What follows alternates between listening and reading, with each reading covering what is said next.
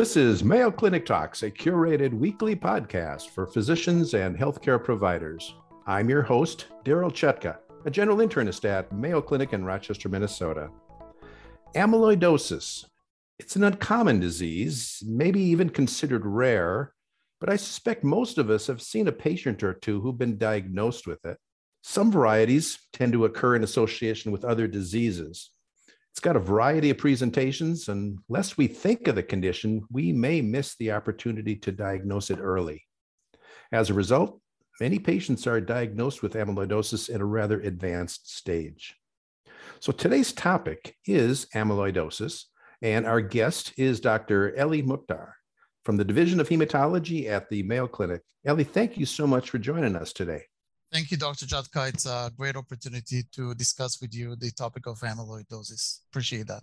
Well, let's start by talking about amyloid itself. What is it and where does it come from? So, amyloid was uh, initially coined as a pathological term. What was seen under the microscope was actually amorphous material that was positively stained for Congo red and under polarized light microscopy, it has a green or apple green appearance. It later been discovered that amyloid is actually a very highly organized protein fibrils. And since they are very organized, they are resistant to degradation. And if they continue to be produced, they will accumulate in the tissue. And from there, the uh, all saga of amyloidosis uh, actually started. All right. Now, there's more than one type of amyloidosis. Is, is that correct? That's totally correct. Actually, the number of amyloidosis types is increasing with time because we are recognizing more and more types.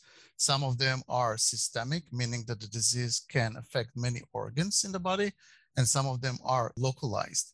I would say that the two most common types nowadays, especially in the US, are the light chain uh, amyloidosis, and the second most commonly type is the TTR or transthyretin amyloidosis. These are the two common types. We have other types, uh, AA or secondary amyloidosis was uh, quite prevalent in the Western world a century ago. It was secondary to inflammation, chronic inflammation or chronic infection, and that has been subsided, at least in the Western world, but probably still prevails in the more developing countries. As I think about the patients I've had with one form of amyloidosis or another, they seem to be more in the older age group. Is that one of the risk factors for amyloidosis age? We would say that you know it really depends on on the type, but generally speaking, age should be considered a risk factor. We know that for light chain amyloidosis, which is the most common type, the average age at presentation is around 65 because this comes with a plasma cell disorder, which increases with age. For the TTR amyloidosis, we do see that it is age related, at least the age related type, what was previously considered senile amyloidosis. This is more commonly seen in elderly patients, usually male. And for AA amyloidosis, that can affect younger patients, but can also affect older adults. So I would say that age is definitely a risk factor. I would also mention that for patients with light chain amyloidosis, they must have a, a, plasma cell disorder. And this is commonly described as MGUS, monoclonal gammopathy of undetermined significance, multiple myeloma, smoldering multiple myeloma, other protein secreting disorders such as uh, lymphoma type disease. So a patient cannot have a light chain amyloidosis without having a predisposing condition, which is a monoclonal protein secreting disorder. Is there any hereditary component to this? There are some hereditary forms of amyloidosis, and we are seeing that more and more. We are revealing more new types of hereditary amyloidosis. Generally speaking, hereditary amyloidosis is quite rare. It's mostly uh, TTR, can be a hereditary form, and that's sometimes comes with a family history and sometimes it's not. So family history doesn't exclude hereditary forms. But generally speaking, most types of amyloidosis are acquired and not hereditary. So let's talk about the different organs that amyloidosis may occur in. I'm, I'm quite aware of cardiac amyloid. I know amyloid is part of Alzheimer's disease as well. What other organs might be involved with this? So this is a, a, very important question because people need to be aware of where amyloidosis can actually come into. Basically, any organ can be infiltrated by amyloid. And that's the takeaway message that really any organ can be affected by the disease. Since we have different types, I think that we probably should see the types as influencing the organ involvement pattern. The most common type, as I mentioned, is the light chain amyloidosis. In this type, usually there is more than one organ, but some patients present with a single organ involvement. The most common organ to be involved in light chain amyloidosis is the heart, and this is a very critical one because heart drives the uh, prognosis in this disease. 75, 80% of patients with light chain amyloidosis would have some degree of heart involvement. Can be uh, mild involvement and can be very advanced involvement. Other organs in light chain amyloidosis include renal involvement. Uh, more than 50% of patients will have a kidney involvement. Patients can have nerve involvement that can affect their peripheral nerve or their autonomic nerve. So they can present with paresthesia and pain in the end of their extremities they can uh, present with disabilities and they can present with autonomic neuropathy, for example, orthostatic uh, symptoms or urinary retention or erectile dysfunction. These are all manifestations of autonomic neuropathy. Some people will have liver involvement. Some people will have other more rare uh, organs to be involved, such as the GI, the muscles, the lungs. Virtually any organ can be involved in light chain amyloidosis there are other types of amyloidosis we discussed. So TTR or transthyretin amyloidosis in the wild type where there's no mutation in the protein, this is usually and mostly affects the heart. It can involve other organs such as the nerves, but it's mostly the heart. The hereditary form of this disease can affect typically the heart and or the nerves.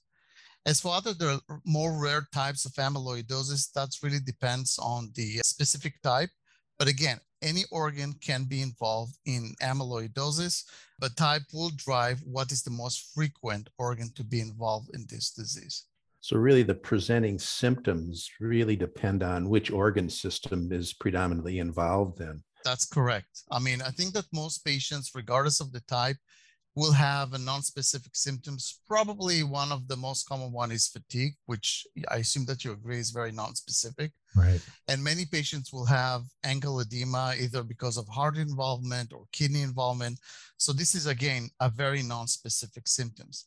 But as the disease advances, and, and we say that amyloid is a protein that is resistant to degradation. So it really gives us progressive nature of the disease. The symptoms slowly progress, sometimes the patient is not fully aware that something is wrong until he's really affected by the disease because of the insidious nature of the disease. So for example, patients with heart involvement, they will have heart failure symptoms. They will have shortness of breath on exertion. They will first notice that when they climb stairs at home or they go uphill. This is the first time that they notice that they have some heart failure symptoms. They may experience ankle edema because of this heart failure. They may experience syncope because of cardiac arrhythmias that may occur. So this is for the heart. People with kidney involvement, typically, but not always, will have proteinuria, meaning excess of protein secretion into the urine. This is usually asymptomatic, but will result in ankle edema if the proteinuria is severe. And some people will notice that their urine is becoming frothy. Sometimes they are not aware the reason for that. They may not seek reason for that, help for that, but that will be a presenting symptom, having a frothy urine. And some of them will develop a renal failure if they are not diagnosed in a timely manner. Some people, as we discussed, have nerve involvement. So paresthesias are very common in patients with amyloidosis and these are painful paresthesias. They are very noticeable and they will seek attention for these paresthesias. Some people will have weight loss because of cardiac cachexia or liver involvement or malabsorption if their GI system is being involved. And those patients will have vomiting or diarrhea or constipation or alteration of those just because of their GI involvement. So it really is the organ involvement pattern that will drive the symptomology. And this is one of the hard parts of amyloidosis that it can really manifest in different ways.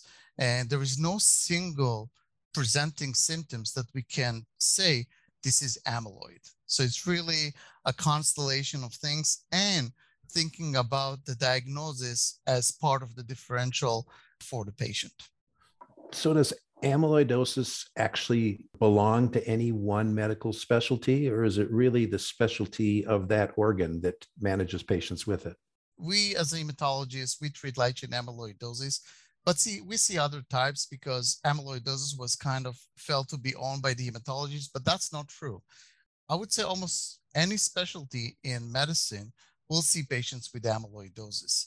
Again, it depends on the organ involvement pattern but I would say that it will be mostly seen by cardiologists or by nephrologists or neurologists.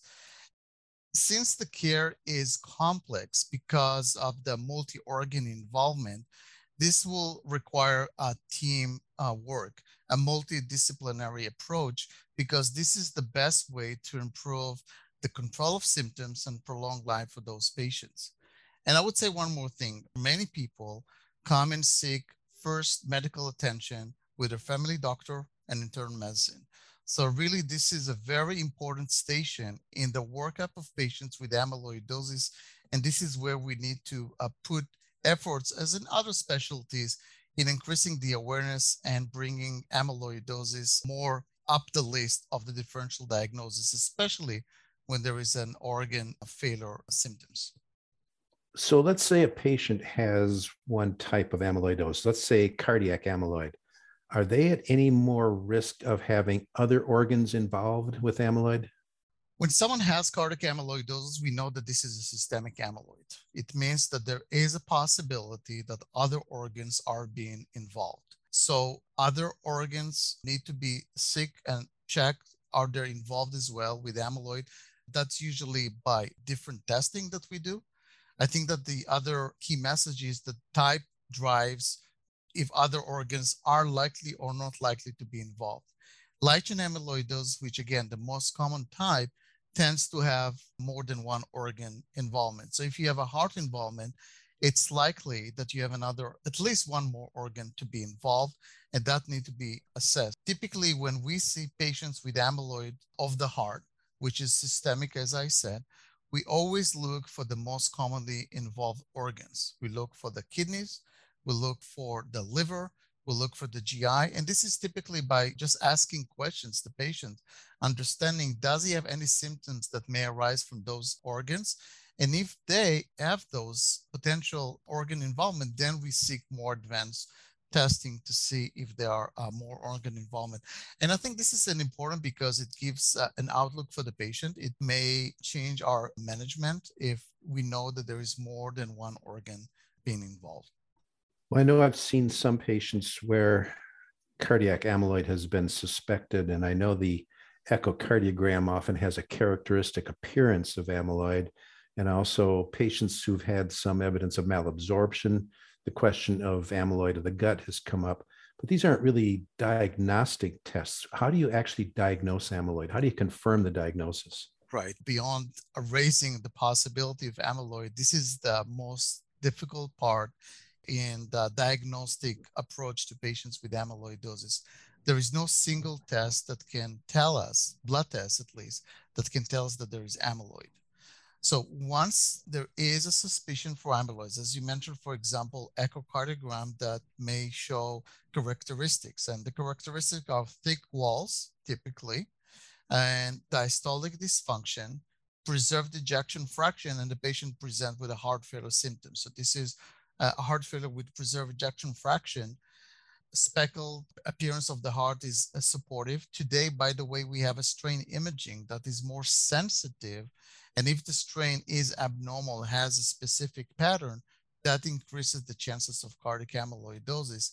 Then we need to really get to diagnosis. Diagnosis in most patients will require tissue diagnosis. You need to demonstrate amyloid in a tissue. So obviously getting into the heart and getting a tissue, it's a possibility. but it's not an easy one. And since it's a systemic disease, we may be able to get the tissue elsewhere. So, for example, if we are doing a fat aspiration, we have probability, depends on the type, of reaching the diagnosis from the abdominal fat and not doing a biopsy of the heart. I would say that patients, uh, since we are going by the most common diagnosis, all patients that have suspected amyloidosis should have a monoclonal protein studies. That includes the serum and the urine electrophoresis immunofixation. These are all tests and can be easily done, but also serum free light chain assay because the light chain amyloidosis is derived from increase in the amount of light chains, one types, either a kappa or a lambda in the blood. And that test that measures the amount of serum light chains, the kappa and the lambda, can give us a probability. Are we having a possibility of uh, light chain amyloidosis? Because if any of those tests, the electrophoresis immunofixation of the serum or the urine or the serum free light chain assay, if any of those tests is abnormal, that increases the chances that the patient might have a light chain amyloidosis. Again, we discussed if there is a monoclonal protein process, then light chain amyloidosis is definitely a risk factor. And in that case, we can satisfy ourselves initially with having a fat aspiration, maybe doing a bone marrow biopsy because we want to check for this monoclonal protein process directly from the bone marrow. That gives us two tissue samples. And if the diagnosis is indeed light chain amyloidosis, it will capture the amyloid in 90% of patients. So that's a very effective way of diagnosing amyloidosis. If we are not reaching the diagnosis of amyloidosis from less invasive tissues, then one can consider doing endomyocardial biopsy or biopsy of the affected organs. I would also mention, and I'm sorry that this is a bit complex, for TTR amyloidosis today, we can diagnose it without the need to rely on a tissue diagnosis with the use of uh, bone scintigraphy scan. It's called PYP scan or DPD scan. This is a very highly sensitive and relatively highly specific imaging. It's a bone imaging, but in TTR amyloidosis, the heart take up the bone tracer, and this is highly suggestive of cardiac amyloidosis, and we can make the diagnosis of cardiac amyloidosis in the absence of tissue confirmation using this all bone scintigraphy testing. The only caveat is the patient must not have monoclonal protein. So they have to have this serum and urine uh, electrophoresis immunofixation and serum-free light chain assays, because if one of those are positive, then we cannot rely on the uh, PYP scan because there is a possibility that will be a light chain amyloidosis.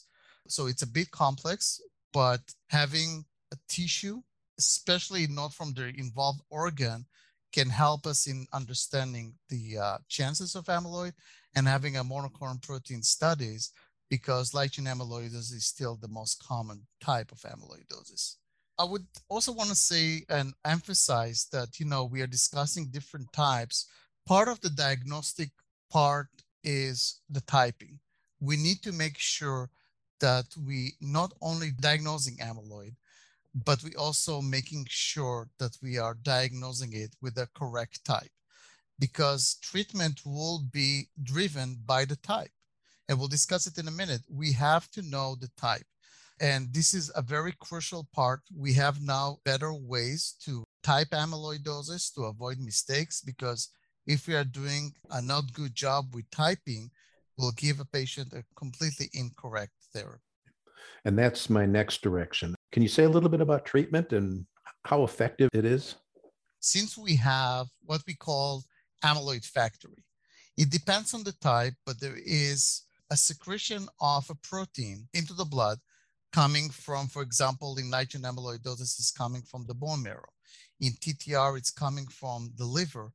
In order to stop the formation of amyloid, we must cut down the supply of the protein that makes the amyloid. This is the cornerstone for any treatment of any amyloidosis type. We must stop the supply of this abnormal protein. So this is how therapy goes. So for example, if we have light chain amyloidosis, we need to kill those plasma cells in the bone marrow that secrete the excess of light chains that makes the amyloid. And we use therapies that we use for the treatment of multiple myeloma, which is a related disorder. So that includes chemotherapy. That includes in some patients that will be eligible as stem cell transplantation. We have now a new approved therapy this year, very, very uh, promising therapy called daratumumab, which is a monoclonal antibody against those clonal plasma cells in the bone marrow. Very effective and very little toxic therapy with a very good results in, in light chain amyloidosis. In TTR amyloidosis, the source of the abnormal protein is coming from the liver, and we need to cut down the supply of this protein. One of the ways is by what we call silencers. This is RNA molecules that degrade the mRNA in the liver and reducing the amount of TTR circulating in the blood.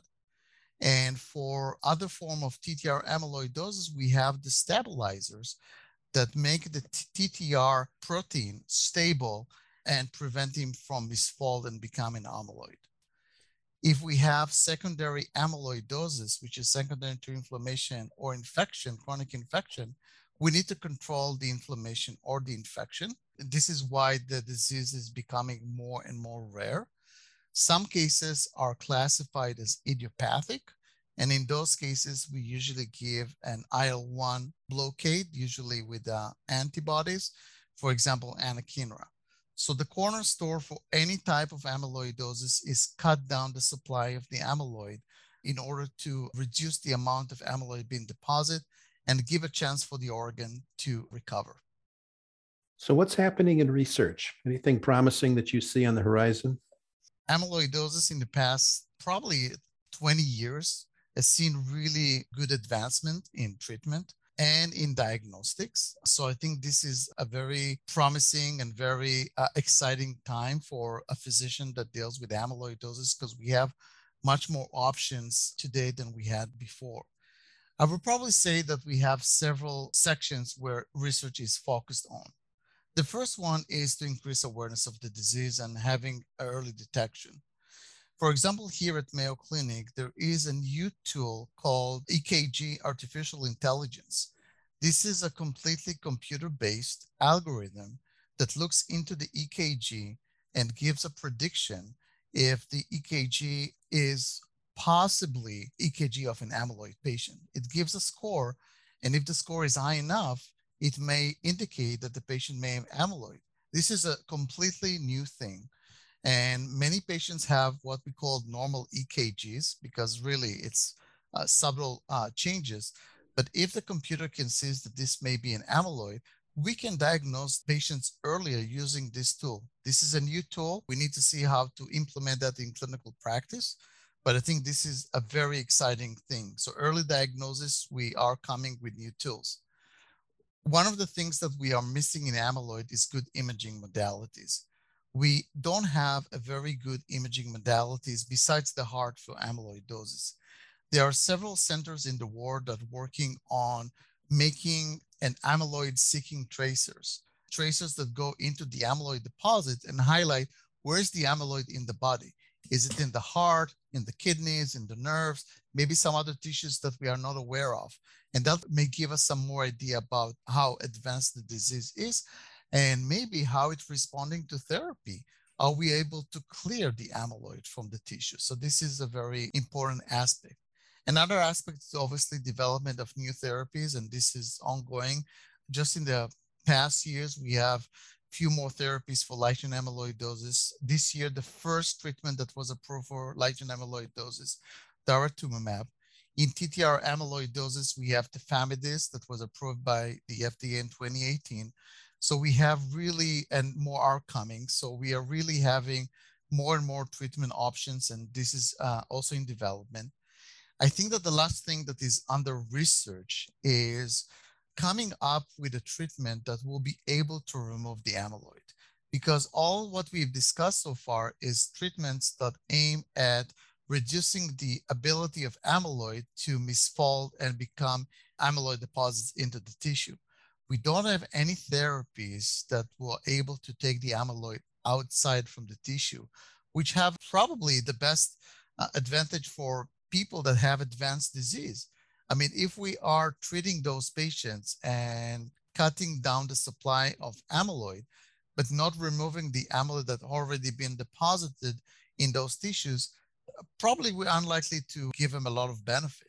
So therapies that will remove amyloid from the tissue will be a very important, and if it can be generalized to all amyloidosis type, like a generic treatment for amyloid, that will be a very uh, good news to all of our patients. Well, I want to emphasize that the majority of patients with amyloidosis will probably start out with the primary care provider. So it's important for us to recognize the various organs and the different presentations that it may result in. So, our topic today has been amyloidosis, and we've been discussing the condition with Dr. Eli Muchtar from the Division of Hematology at the Mayo Clinic. Eli, thank you so much for sharing your knowledge with us today. It was really great pleasure to uh, accept this invitation and have the discussion with you. And we hope that this podcast and others will increase the awareness of uh, physicians to this uh, terrible disease. Thank you very much. You can now listen to over 100 different medical topics developed for primary care providers on Mayo Clinic Talks podcasts. Find them at ce.mayo.edu or your favorite podcasting app. If you've enjoyed Mayo Clinic Talks podcasts, please follow us. Stay healthy and see you next week.